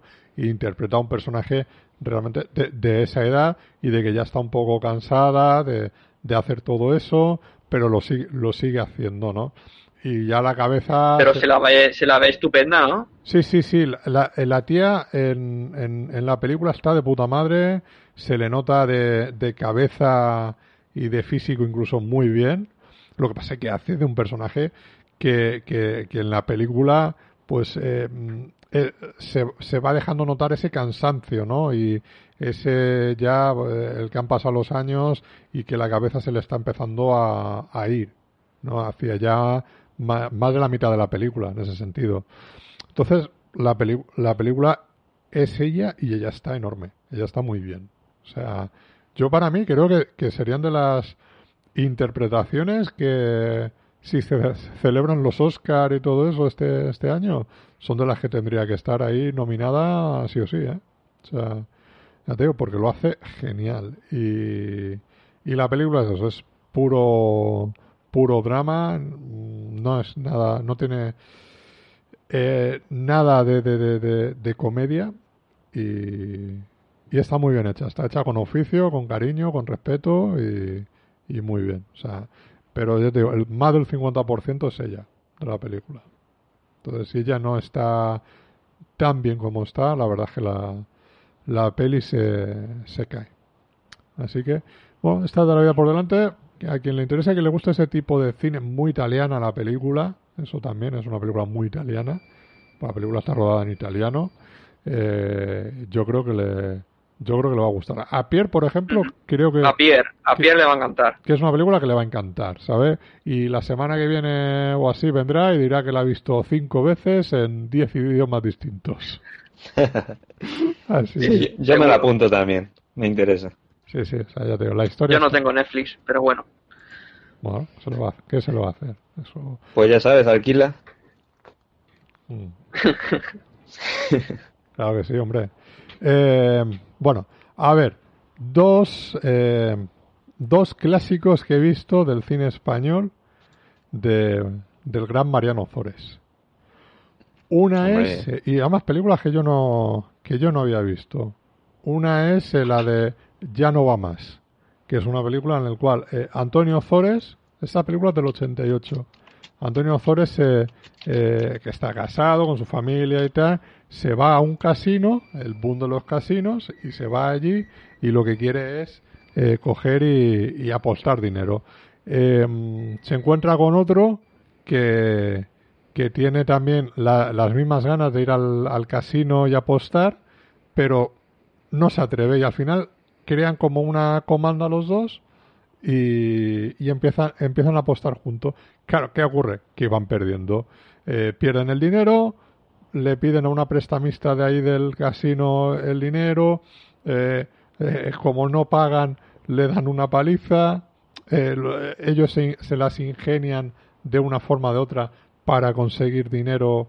Así, es, realmente se montan unos pollos ellos solo muy, muy divertidos. Es una película digamos, dentro de lo que es la filmografía de Mariano Sore, no es, no es la más divertida, pero es una película de 80 minutos, eh, maja, entretenida y que, y que te, y que te entretiene. Fer- Fernando, una cosa Dime. que yo no la conocía. Viene como remake de Los Vingueros, no tiene nada que ver, ¿no? No. En Fila Affinity la ponen como remake de Los Vingueros. Flipa. Hombre, re- realmente puedes pensar que es la misma, es una historia muy parecida. Puede ser la misma historia, claro, claro. ¿sabes? Eh, lo que pasa que en, en- en lugar de, de... Mira, es que yo también los vingueros hace mucho que no lo he visto. Pero es, es verdad que, que, que los vingueros es con el tema de, de- de los bingos y, y cómo se van dejando estos el dinero ahí, ¿no? Y cómo se conocen a, a raíz de Pajares Esteso, a raíz del bingo. Si no recuerdo mal, era así. Ellos se conocían a- jugando al bingo. Sí, en- claro. ¿sabes? Entonces, esto es lo, es, eh, este es el mismo esquema, realmente en ese sentido. O sea que, que bueno, la, la película es divertida. Para mí Los Vingueros no es la mejor de, de, de ellos, de Pajares Esteso. Yo me gusta mucho más eh, Yo hice a Roque III, por ejemplo. Eh, Sí, y los liantes, los energéticos. Exactamente. Esta también, la- También. La, de esta de, lo- de, de que son que son enfermeros, ¿cómo se llamaba? Eh, Ah, sí. Eh... Agítese antes de a- usar. Agítese. Sí. Ese- ese- esa es para llorar de la risa. Buenísimo. Dejando, dejándose al, a, Juan- a Juanito Navarro, se deja la radio dentro. Bueno, foros. escucha, acabo, acabo de ver que existe una cosa de 2016 que se llama Yo quise hacer los Vingueros 2. Sí, Sí, eh, eso es un lo, corto lo- lo acabo de documental. ver, tío. Sí, Yo no sabía que existía, yo lo voy a buscar esto. sí, eso es un cortometraje. eh, creo que está. Sí, un falso documental, pone. Sí, está, está completo en YouTube, si no me equivoco. ¿eh? Yo lo, lo vi. Ah, muy bien. Lo vi hace tiempo. Eh, es eso. eh, eh, Es que el- la, de, la, la película esta de Yo quise hacer a los vingueros, yo no sé si os acordáis, pero hace como 15 años eh, salió el rumor de que de que se iba de que iban a hacer los vingueros 2. ¿Sabes? Con, con, con Pajares Esteso, incluso Claro, dirigiendo eh, Mariano un. O sea, y, y eso fue una notición y el problema es que el productor que iba a hacer la película eh, se ve que pilló subvenciones, pilló dinero y salió escopetado y, los, y los dejó tirados, ¿sabes? A, a los pobres. Entonces, luego se ve que en, todo eso también está ese, ese un poco ese cortometraje, ¿no? De, de como ese intento de, de querer hacer los Vingueros 2, pero que nunca, nunca se pudo llevar a cabo, ¿no? O sea, pero, fue una noticia que en su momento, vamos, o sea, eh, recuerdo que fue también en el momento, momento que se editaron lo- todos los DVDs con todas las películas y todo eso y que la- eh, fueron allí a- al programa de Buena Fuente y salió el, el Mariano Zores también ahí a, a- a presentar las películas, los DVDs, o sea, fue- fue maravilloso. Y ahí aprovecharon para decir que iban a hacer eso. Y ya te digo, dos o tres años ahí dando vueltas y al final, naranjas de la China. O sea, una lástima. Una pena, sí. No sé. No sé si hubiera tenido el mismo éxito, pero vamos, mucho lo hubiéramos, lo hubiéramos disfrutado. Y luego, la otra película que he visto, esta es con, con Alfredo Landa, que es la de Alcalde por eh, por elección, creo que, creo que es el título. Eh, Alcalde por elección.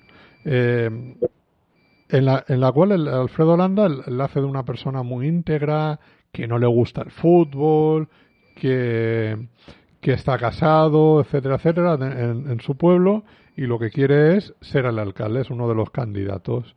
Y cada vez que se va a Madrid, se desmadra. Eh, ahí es donde el tío pues tiene una, una doble vida. Una, en, un, en una de estas ocasiones, la mujer lo ve en el, en el fútbol con una rubia, y entonces lo que eh, se mojea con él. Y este, claro, lo niega todo, ¿sabes? Y le dice que no soy yo, que no soy yo, y lo que hace es eso que se, se eh, que dice, eso es un doble, ese es un doble, si a mí no me gusta el fútbol.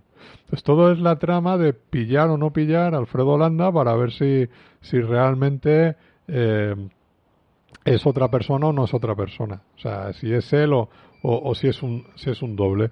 Y sale también por ahí, como siempre, Antonio Ozores, pues liando la parda. Tiene dos o tres momentos también Ozores muy, muy divertidos. Y, y Alfredo Landa, como siempre, fantástico. Película del 76, eh, muy recomendable. O sea, yo muy divertida. A mí esta me ha gustado, me ha gustado mucho. Así que quien, quien quiera, yo no sé si David, que es muy fan de, de Landa, esta la, la ha visto. No la he visto. No. ¿no? Pues es, es una película recomendable, divertida. Y nada de, nada de, aunque es del 76, no es de cine de destape ni nada de eso. O sea, mm, no es, no es tan así. O sea, pues, Alfredo Landa no hizo nunca ese tipo de cine realmente. Como mucho eh, en bikini, ¿no? La- la- las mujeres, como mucho. Luego, esto por culpa de David. Mm, Pero por bien. O sea, no, no por mal, evidentemente. Me he visto una de las películas de Scooby-Doo. La- una que es el eh, Scooby-Doo y el monstruo de la luna. O en la luna. No sé si tú la has visto esta, David. Eh, no, si no es, a no ser que sea antigua, creo que no. No, esta es del 2015, 2016. Es reciente. No, no. Seguramente la tendré ahí en una carpeta con todas las demás y de vez en cuando voy viendo, pero no, no me suena haberla visto. Una carpeta que se llama Scooby-Doo, supongo. Carpeta que pone películas, Scooby-Doo. mola, mola, mola.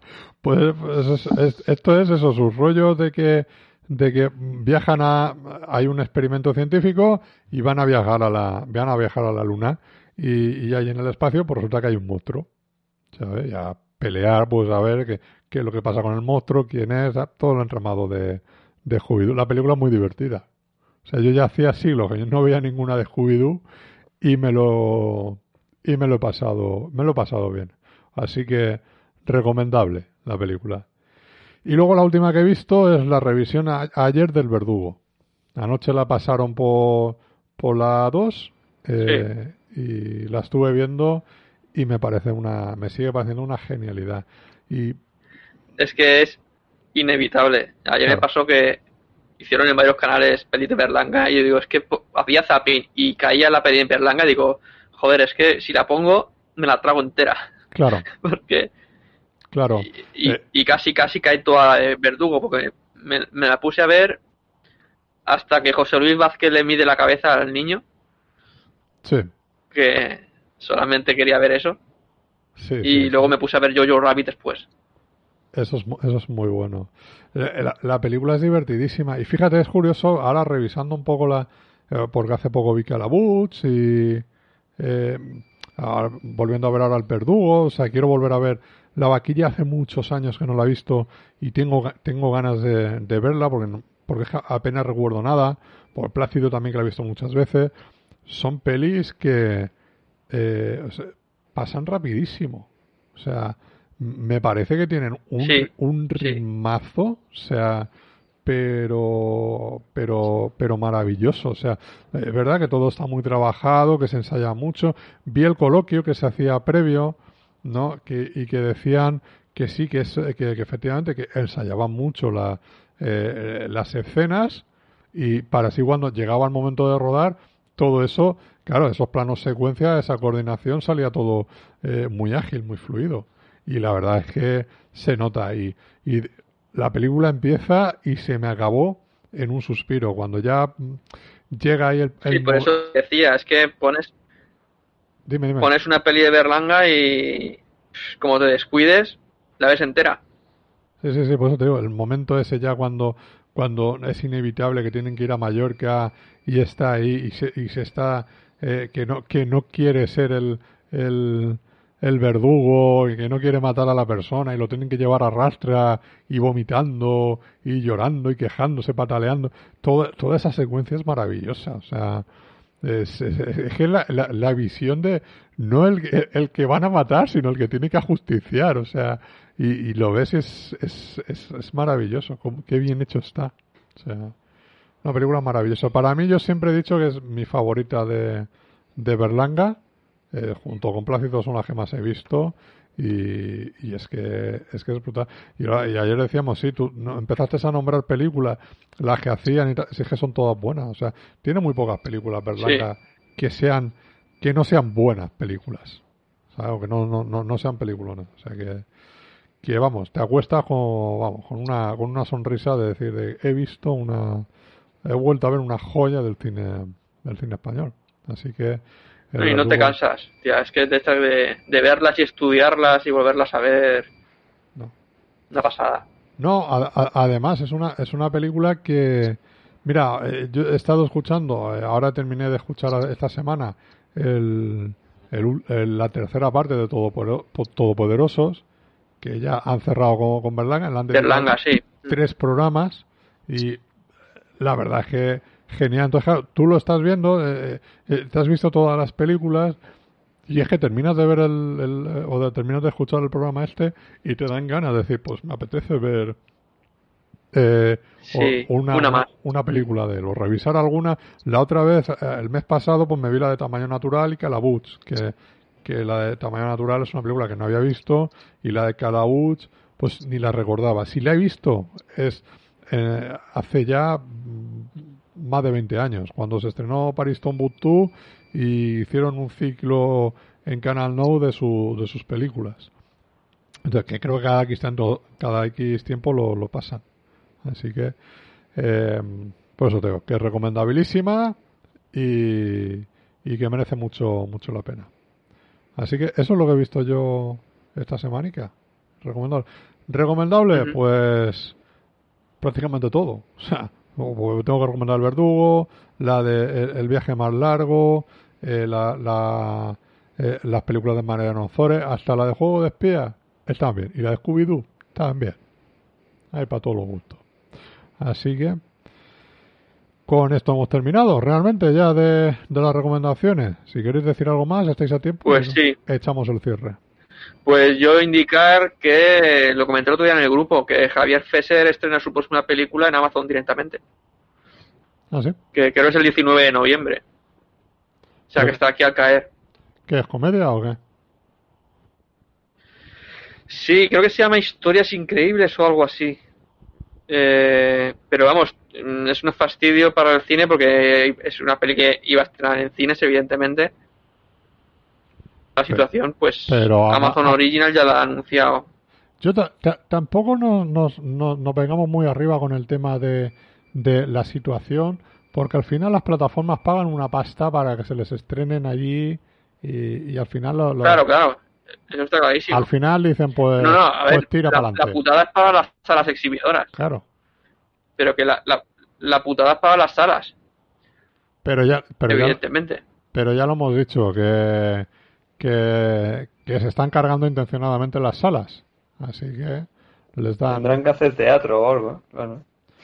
Sí, no, supongo que pondrán tiendas de esas de, de chinos y ya está. O sea, Sí, y- bueno, en los centros comerciales es más Una reconversión. pero bueno, Discotecas. Mm. pues no me, no me extrañaría tampoco nada que pusieran eh, tiendas de chinos en, lo- en los centros comerciales, ¿eh? O sea, ya sería, o, o Amazon. O algún día llegar. llegará. Amazon pone ya sus tiendas ahí físicas también. Igual les has dado la idea ahora. Sí, vete a saber, o sea que... Y con casinos. Eh, sí, sí, sí, sí. Bueno, Bueno. ahí me está Bueno, sirviendo eh, he para, leído- para ver películas. Para ver clásicos. He leído que no sé en qué país en qué país europeo, no sé si es Francia o Reino Unido, que Netflix quiere probar la televisión lineal.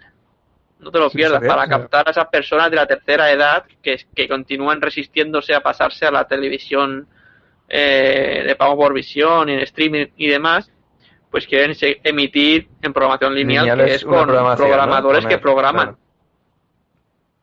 Eh, Sí, como Claro, TCM y todo eso, emitir tener un canal. En sí, sí, sí. la TDT, emitir como en la Claro, TDT claro. directamente, Como como canal no convencional.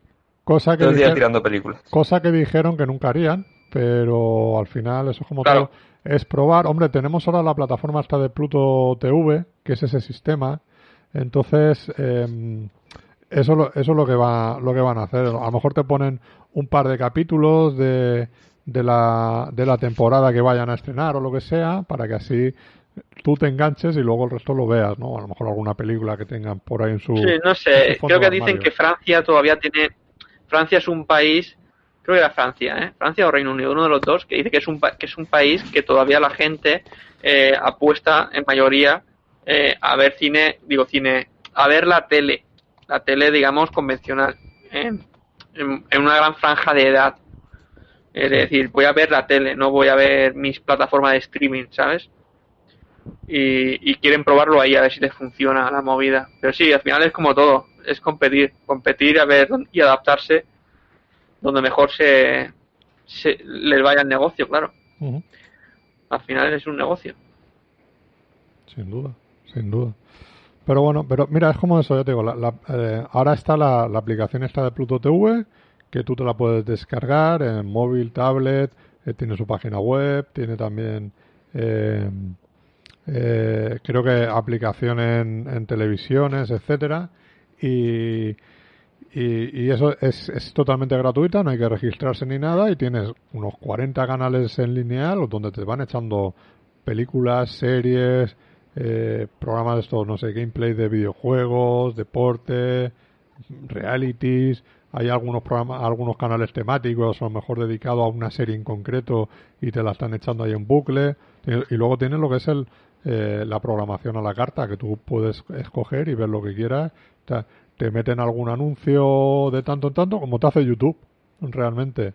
Pero ahí lo tienes, una aplicación gratuita y para a lo mejor descubrir alguna cosa que dices, eh, mira, pues esto no, eh, esto me apetece verlo, pues pa, pu- puedes tenerlo.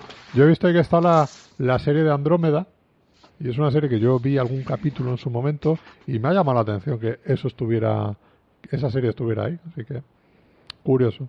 Por eso te digo, eso al final es un sistema que al final se va a crear un híbrido un poco, ¿no? Del, de la emisión lineal con la emisión eh, bueno, con lo, con lo que es el vídeo bajo demanda, ¿no? Y cada uno que elija lo que Bueno, yo, yo todavía estoy esperando a las fusiones, a las fusiones y a ver cuáles son, de, de- de hecho, y, y qué plataformas se retiran del mercado. De hecho, Skyline, creo que fue Skyline, ¿no? La que, la que, que se ve mucho en Reino Unido, eh, empezó a emitirse en España, ¿no? Y Sky, o sea, creo que se llama Sky, y se retiró porque en España no consiguió el mercado que esperaban y, y volvió a Reino Unido, ¿no?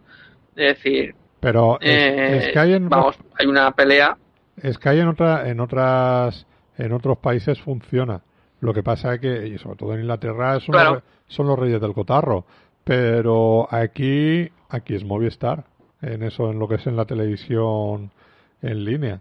Pues Movistar y luego pues tienes el resto. Entonces, realmente, mm, ese modelo, pues con Sky no ha funcionado, no han tenido suficiente eh, audiencia. Lo que pasa que ocurre que Sky también pertenece a, a Viacom en Estados Unidos. eh, en- ahí se están haciendo la plataforma de, de Peacock, que pertenece a la Universal.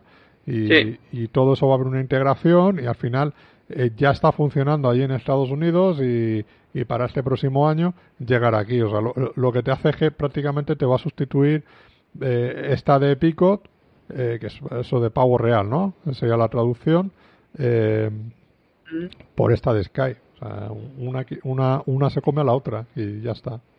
O sea, o sea que por eso te digo que, bueno, mm, las fusiones, pues es como lo que estamos viendo ya muchas veces en las plataformas, que te meten, si pagas tanto, te regalamos Prime Video, te Ne- te regalamos Netflix, te regalamos la televisión en línea, ¿no? Y otros es el HBO Bueno, y tal. Movistar, tú si tienes el, el, el tope el tope de gama de Movistar, ya puedes acceder a Netflix y a Disney Plus.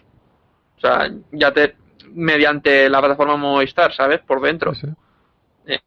Así, o sea que digamos que ya va absorbiendo o haciendo negocio, pactos para que la gente no, o sea, si tienes Movistar puedes acceder a más plataformas de estas americanas y, y a los americanos les interesa porque saben que Telefónica pues tiene, Movistar tiene fuerza, ¿no? Aquí en España. Sí, Exactamente. ya veremos. Pero vamos, que, que está todavía por ver, ¿eh? Vamos, que yo soy mu- muchas plataformas hay en España, creo, para el mercado que hay. Alguna, alguna terminará por caer. No sé cuál, pero porque como no dicen sus cifras, no dicen lo que ganan, ni, ni los ni los suscriptores que tienen, ni nada. Hay una opacidad, pues es lo que hay. Bueno, a ver, los suscriptores, todo, todo eso sí que lo dicen, ¿eh? Lo que pasa es que a lo mejor no te has enterado. Sí, Pero sí, sí que, sí que se dice. es posible, ¿eh? Anual- tampoco me he fijado. Sí que se dice anualmente. La que más tiene es Netflix. Luego ya eh, es Prime Mm. Video y luego HBO. Eso así. Son las tres. Pero bueno. eh, vamos echando el cierre. David, hasta la semana que viene.